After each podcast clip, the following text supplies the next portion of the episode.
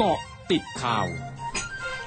กาะติดข่าว 9 นาฬิกา 31 นาที 6 มกราคม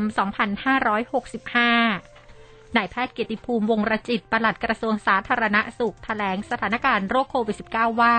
กระทรวงสาธารณสุขยกระดับการเตือนภัยโรคโควิด -19 จากเดิมระดับ 3 ปรับขึ้นเป็นระดับ 4 ซึ่งจะมีข้อแนะนำและมาตรการเพิ่มขึ้น อาจมีการปิดสถานที่เสี่ยงที่อาจทำให้เกิดการแพร่เชื้อ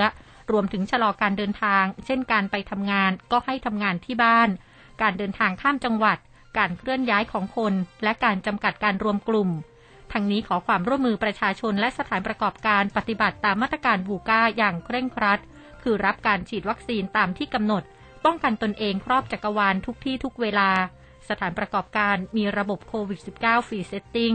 และตรวจ ATK สม่ำเสมอ สำนักงานสาธารณาสุขจังหวัดภูเก็ต รายงานสถานการณ์โรคโควิด -19 วันที่ 5 มกราคม 2565 พบผู้ติดเชื้อรายใหม่ในภูเก็ต 227 ราย ผู้ติดเชื้อจากภูเก็ต Sandbox 46 ราย ผู้ติดเชื้อจาก Test and Go 10 ราย รวม 283 ราย ยอดผู้ติดเชื้อสะสมระลอกใหม่ 2712 ราย หายป่วยเพิ่ม 58 ราย ยังคงรักษาตัวในโรงพยาบาล 1,210 ราย ส่วนสถานการณ์การใช้เตียงมีเตียงทั้งหมด 2,310 เตียง อัตราครองเตียง 823 เตียง ยังคงเหลือเตียงว่าง 1,487 เตียง คิดเป็นร้อยละ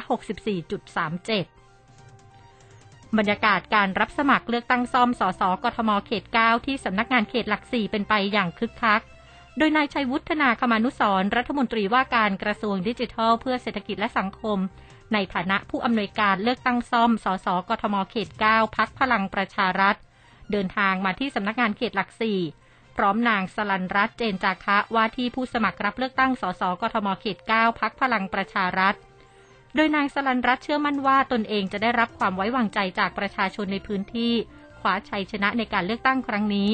พร้อมสารงานต่อจากนายศิระเจนจาคะอดีตสส กทม เขต 9 ขณะที่นายแพทย์ชลนานสีแก้ว หัวหน้าพักเพื่อไทย พร้อมกรรมการบริหารพักและสสในพื้นที่กรุงเทพนำนายสุรชาติเทียนทองว่าที่ผู้สมัครเลือกตั้งซ่อมสสกทมเขต 9 เดินทางมาเข้ารับสมัครรับเลือกตั้งซ่อมสสโดยนายแพทย์ชลนานมั่นใจว่า จะได้รับความไว้วางใจจากประชาชน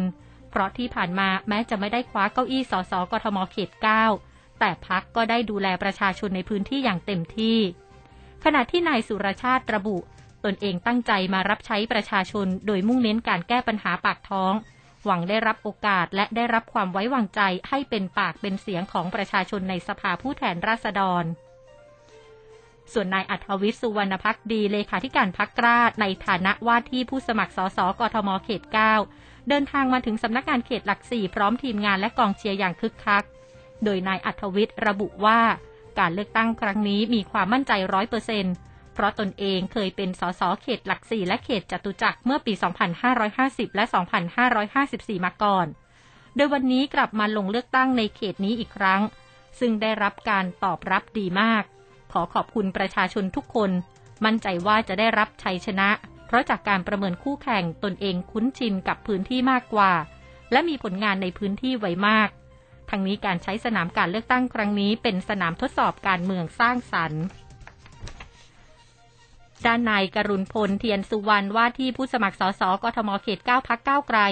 เดินทางมาสมัครรับเลือกตั้งซ่อมพร้อมด้วยนายพิธาลิ้มเจริญรัตหัวหน้าพักและสสกทมของพัก โดยมีกลุ่มผู้สนับสนุนเดินทางมาร่วมให้กำลังใจคึกคัก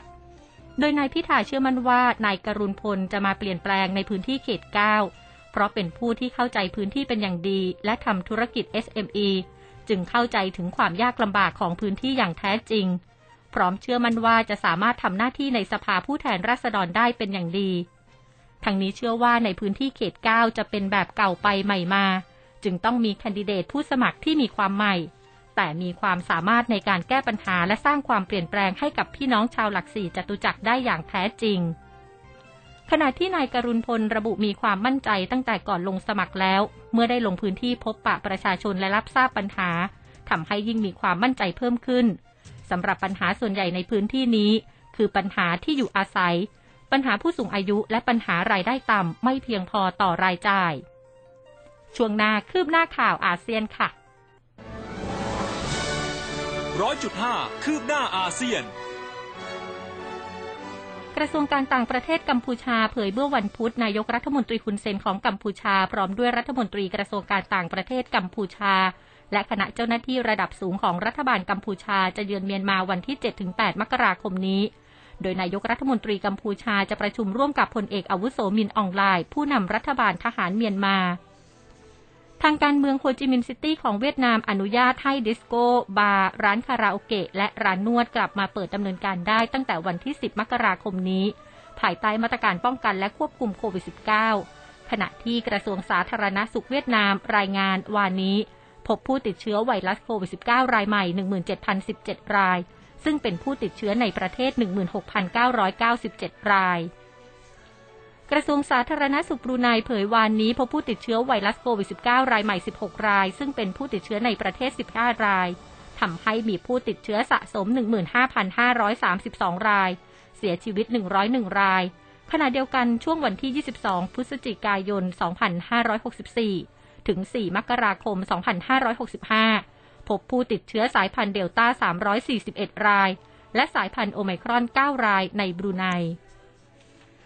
สถานีโทรทัศน์ KCNA ของทางการเกาหลีเหนือรายงานวันนี้ว่าเกาหลีเหนือประสบความสำเร็จในการทดสอบยิงขีปนาวุธไฮเปอร์โซนิก หรือขีปนาวุธความเร็วเหนือเสียงวานนี้ แต่ไม่เปิดเผยเกี่ยวกับความเร็วของขีปนาวุธ ขณะที่กองทัพเกาหลีใต้ระบุเกาหลีเหนือยิงขีปนาวุธจากจังหวัดจากัง ซึ่งอยู่ทางตอนเหนือ ทั้งหมดคือเกาะติดข่าวในช่วงนี้ภัยดัญญางานสถินรายงานค่ะ